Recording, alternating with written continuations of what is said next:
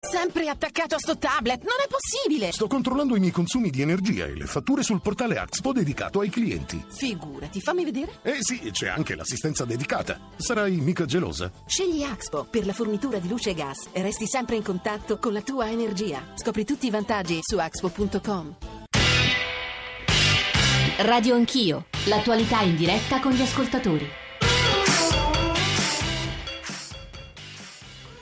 Le 9 e 7 minuti, bentornati a Radio Anch'io, 800 05 0501 è il nostro numero verde, 335 699 2949 è il numero per gli sms e 335 699 2639 è il numero per gli whatsapp.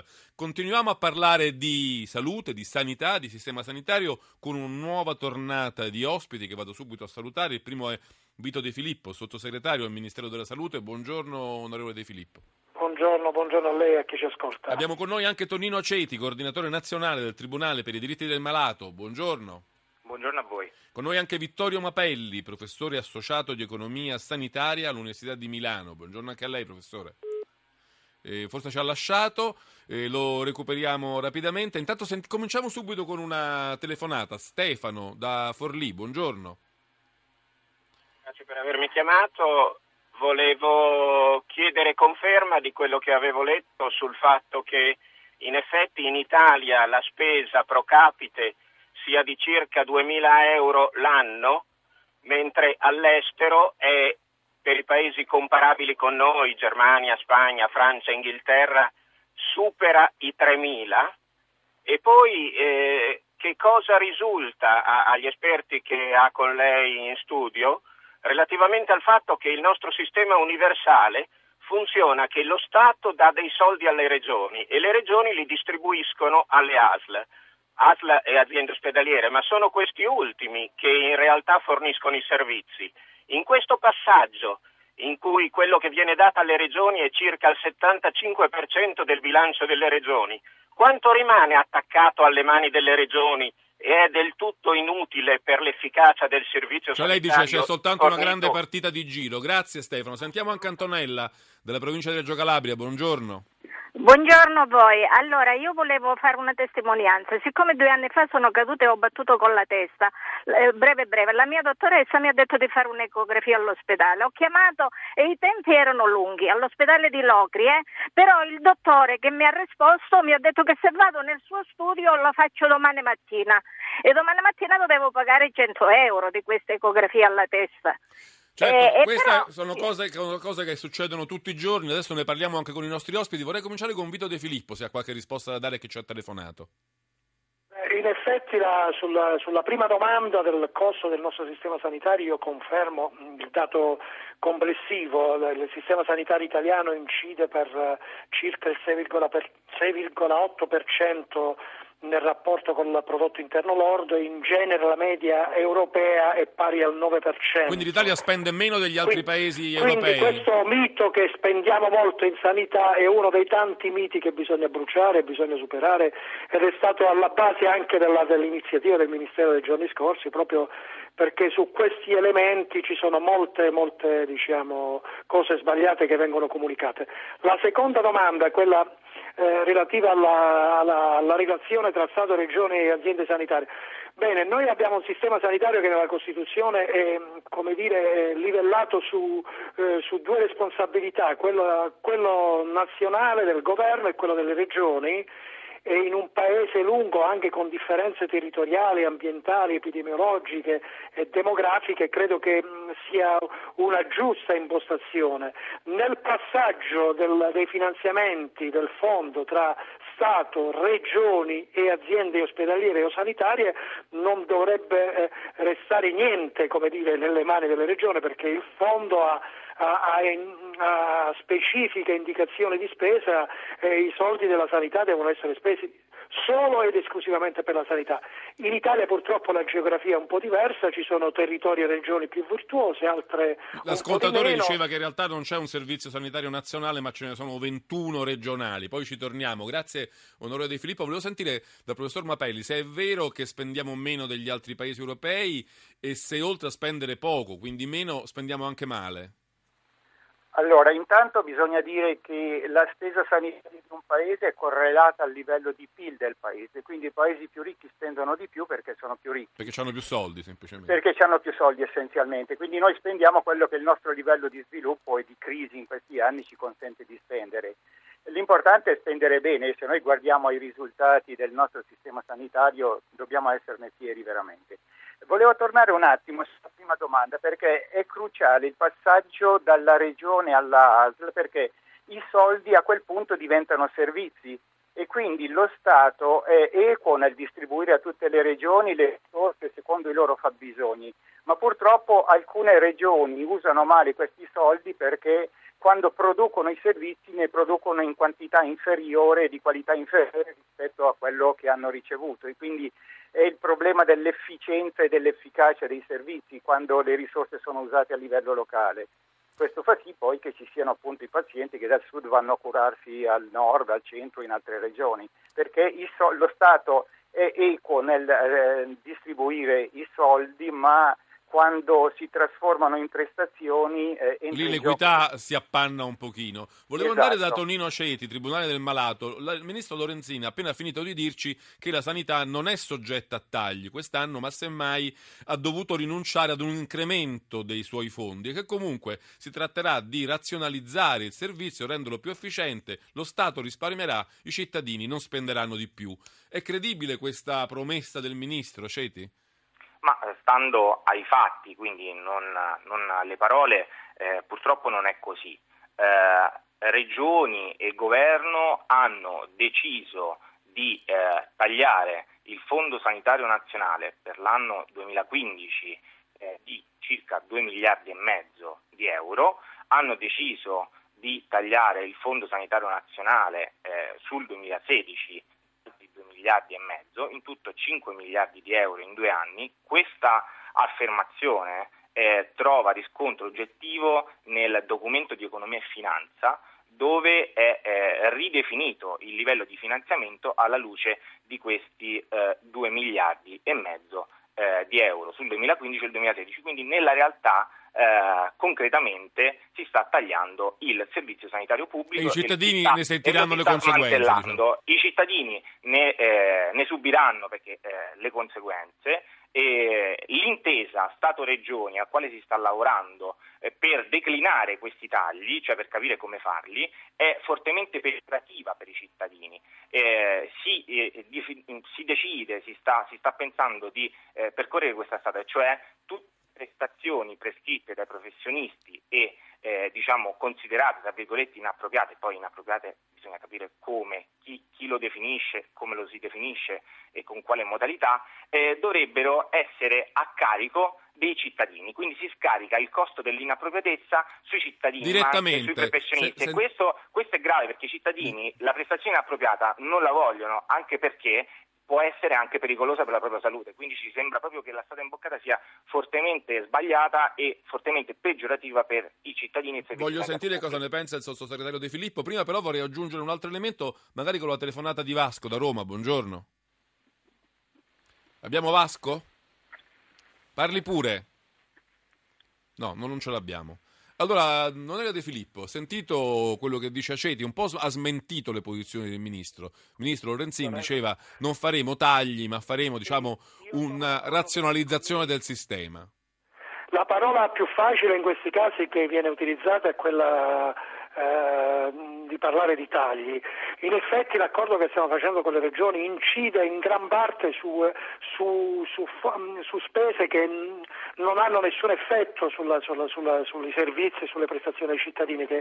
La, la, la, cifra più consistente è quella sui beni e servizi e, e come è noto più volte nel nostro Paese l'analisi che è stata fatta su tanti documenti di spending review cosiddetti eh, ci ha fatto notare che sui beni e servizi che eh, il sistema sanitario acquisisce anche con eh, attività di eh, fornitura esterna si può fare an- an- ancora un grande lavoro di rigoroso risparmio, quindi più della metà di quella cifra è basato soprattutto sulla, sulla, eh, sulla riduzione eh, proprio dei contratti di beni e servizi. Mm, quello che diceva Ceto sulla, sulla specialistica ambulatoriale è molto noto e credo che il Tribunale Malati ne ha conoscenza che in molte parti del nostro Paese vi sono dati di prestazioni, soprattutto di specialistica ambulatoriale, che non sono basati su dati epidemiologici, come dire, corrispondenti. Quindi c'è un'attività certe volte specialistica che fa più eh, bene allo specialista e non eh, necessariamente basata su un bisogno vero che viene espresso. Allora, eh, queste, questi ambiti che verranno in qualche modo approfonditi un lavoro rigoroso e le cifre che si possono recuperare da un risparmio su questi fronti sono cifre nella bozza di accordo che Regione e Governo stanno discutendo, sono cifre molto... È la parte del leone, no? La parte maggiore? No, è la parte, no, è la parte più piccola Sì. quella. La parte maggiore è quella più Delle di un for- miliardo devono essere risparmiati su beni e servizi. Beni e servizi, certo. Quindi tor- si può parlare sicuramente di una riduzione del fondo, ma io non parlerei di tagli. L'avventura finanziaria nella quale purtroppo per ragioni abbastanza note da 7-8 anni si trova il nostro Paese costringe tutti, anche il sistema sanitario, a fare conti ancora più seri, più appropriati e più rigorosi, ma sicuramente la crescita del fondo dal 2014 al 2015 rispetto ai precedenti anni è significativo. Il 2014 si chiude l'ultima cifra con un aumento delle spese poco più dell'1% dell'intero sistema sanitario italiano e un aumento invece del fondo che è più del 2%. Professor Mapelli, Quindi- volevo avere, mi scusi eh, onorevole Di Filippo, volevo sentire il parere di Mapelli sulla, insomma, sulla traiettoria del famoso patto per la salute. Il ministro lo presentò con grande solennità dicendo abbiamo messo in sicurezza il sistema sanitario italiano per le prossime generazioni. Oggi leggo il governatore Zaia che dice il patto della salute non esiste più, bisogna fare tabula rasa e ripartire da zero. Eh, chi ha ragione secondo lei? Ma io vorrei che ci fosse coerenza tra le dichiarazioni e poi le, con- le conseguenze di queste dichiarazioni, perché eh, il governatore Zaia qualche anno fa aveva detto che eh, il servizio sanitario potrebbe risparmiare in 5-6 anni 30 miliardi di euro. Solo che quando si accenna a, non a tagli ma a minori incrementi del fondo sanitario tutti eh, si sollevano. Quindi mh, bisognerebbe mettere mano agli sprechi, alle inefficienze che ci sono nel sistema che esistono e quindi eh, le risorse potrebbero bastare se usate meglio. Faccio un esempio, eh, abbiamo in Italia circa 240 eh, tra aziende ASL e aziende ospedaliere, probabilmente la metà di queste aziende sarebbe sufficiente e qui sono tagli che non andrebbero ad incidere sulla salute dei pazienti ma semplicemente sulle retribuzioni dei, dei dirigenti. ecco. Ah, questo è un tema che molti sollevano anche sugli SM, nei nostri sms. Dicono voi parlate di tagli sulla pelle degli italiani, dice un sms appena arrivato, ma tagli sui medici e sui dirigenti sanitari non se ne fanno. È così? Concordo con questa posizione, si potrebbe razionalizzare, ridurre la, la sovrastruttura. Eh, eh, noi in Italia spendiamo 6 miliardi di euro per le spese di amministrazione, non è eccessivo rispetto ad altri paesi, però eh, si potrebbero ottenere dei risparmi senza incidere sulla salute e sulle prestazioni dei cittadini. E abbiamo un'altra telefonata, Massimiliano dall'Aquila, buongiorno. Sì, buongiorno a voi, complimenti per la trasmissione, sarò molto sintetico. Diciamo, noi qua parliamo ancora di tagli, no? Eh, diciamo, un pensionato che ha un- una malattia grave, diciamo, molto grave, se non viene aiutato non riesce neanche a, a- a dare in farmacia, eh. E questi parlano ancora di tagli con tutte le tasse che paghiamo. Con la pensione che prendono praticamente può morire dentro il letto con un, un Grazie Massimiliano, questo è anche un altro tema, per esempio quello dei medici di base, un altro sms dice molti chiedono l'appuntamento, non visitano più a casa, fanno il doppio lavoro, dov'è finita la riforma del medico di famiglia? E torno da Tonino Ceti per qualche considerazione. Sì, eh, sicuramente eh, la questione dei medici di medicina generale è una questione molto sentita dai cittadini, eh, è tra le voci di segnalazioni eh, più elevate eh, il, il rifiuto della visita a domicilio, il rifiuto delle prescrizioni. Poco stato annunciato un sacco di novità, disponibilità 24 ore su 24, il sabato e la domenica, visite a casa, no? Funziona tutta questa cosa? ma eh, l'hanno, l'hanno, annunciato, ma nella realtà questa cosa non avviene. Il nodo dei medici di famiglia è un nodo importante per migliorare la salute dei cittadini, va fatta una riforma, va fatta una riforma importante, è necessario che i medici di famiglia si mettano in gioco e eh, diciamo, si inseriscano in un nuovo contesto e lasciano anche i vecchi schemi, pensando diciamo, di mettere al centro il bisogno del cittadino e eh, non tanto e non solo la questione delle retribuzioni. Io però vorrei fare una puntualizzazione del, sulle affermazioni del sottosegretario. Allora, tagli.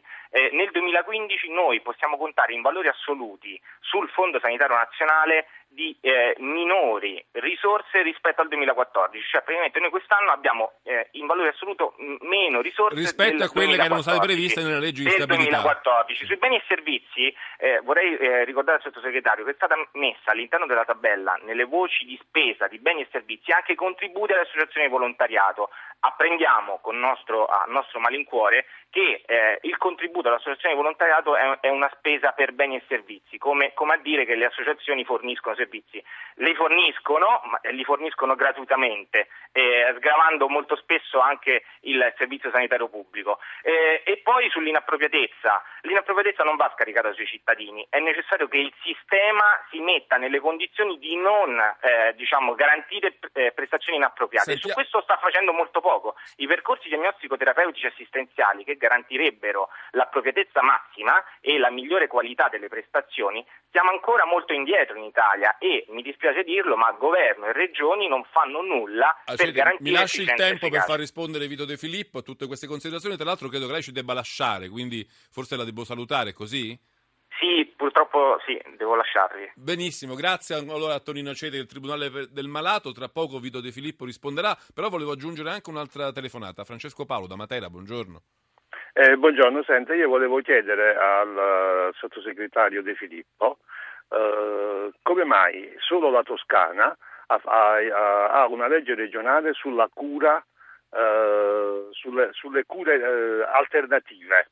No? mentre eh, tutte le altre regioni non ce l'hanno. Non si potrebbe fare, così come prevede la Costituzione, una legge nazionale per obbligare tutte le regioni a far sì che eh, l'ammalato possa decidere di scegliere quale cura fare, quella allopatica o quella alternativa. Sentiamo Vito De Filippo. Un'altra cosa, sì, se, rapidamente se, però Francesco. Da, sì, rapidamente, perché non si fa una legge che vieti agli allevatori di trattare con antibiotici e ormoni fino al giorno della macellazione. Non mettiamo troppa noi... carne al fuoco, questo è tutto un altro argomento. Onorevole De Filippo, qualche risposta a queste ultime questioni sì, che abbiamo beh, sollevato?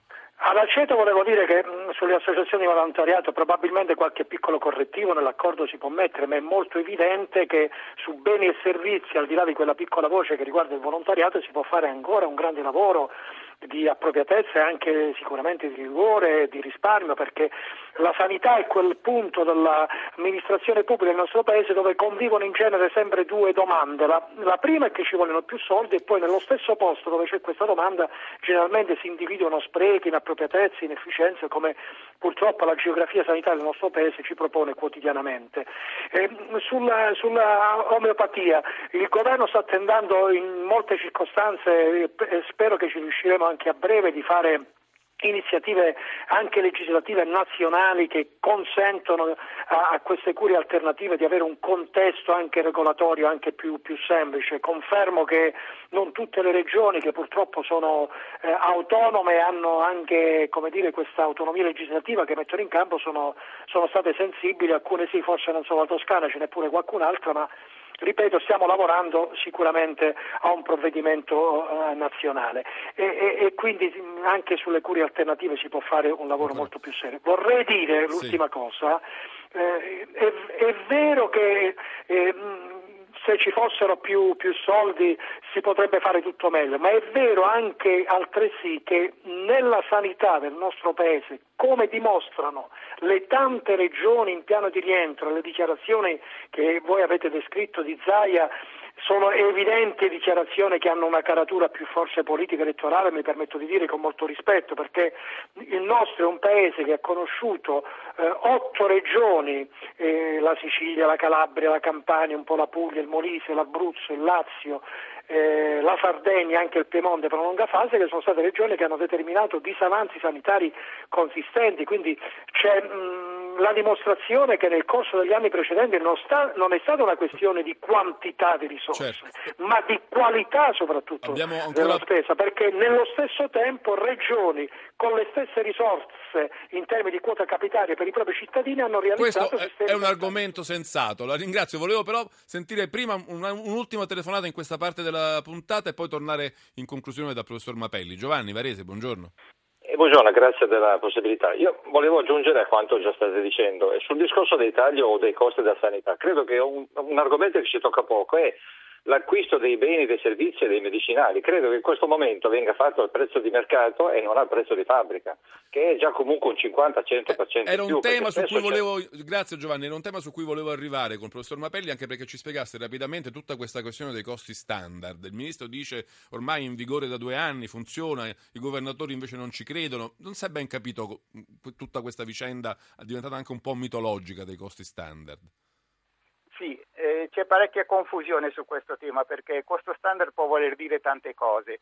Eh, il costo standard, come sta nella legge sul federalismo fiscale, vuol dire il fabbisogno standard di spesa per una regione calcola, che deve essere calcolato in un certo modo. Eh, molti intendono poi invece il costo standard per singolo articolo che entra nella produzione di un La famosa siringa. No? La famosa siringa, esatto. Eh, e questo è solo un pezzo perché la spesa è data da eh, dalla moltiplicazione tra un prezzo e una quantità. Quindi il prezzo è una variabile della spesa, ma la quantità, io posso avere una siringa che mi costa 4 centesimi, ma usarne due o tre che magari non servono. E quindi è un tema molto complesso che eh, si deve giocare anche a diversi livelli, a diversi attori, perché ci sono i medici di medicina generale che sono i prescrittori. Quindi non basta la parola magica costo esatto, standard per esatto, risolvere tutti i problemi. Esatto. Intanto bisognerebbe capire che cos'è il costo standard, perché così come è stato calcolato nella ripartizione del fondo sanitario non porta da nessuna parte. Ecco, le, le cosiddette regioni virtuose prese come, come esempio eh, non, non, portano ad un metodo corretto di eh, attribuzione delle risorse. Professore, la devo interrompere, ci dobbiamo fermare. Ringrazio molto i nostri ospiti, Vittorio, Vito De Filippo, sottosegretario della Sanità, e Vittorio Mapelli, professori di economia sanitaria. Adesso va in onda il GR1, noi torniamo subito dopo, continuiamo a parlare di sanità con Luca Zaia, candidato alla Regione Veneto, e Michele Emiliano, candidato alla Regione Puglia. Quindi restate con noi subito dopo il GR1.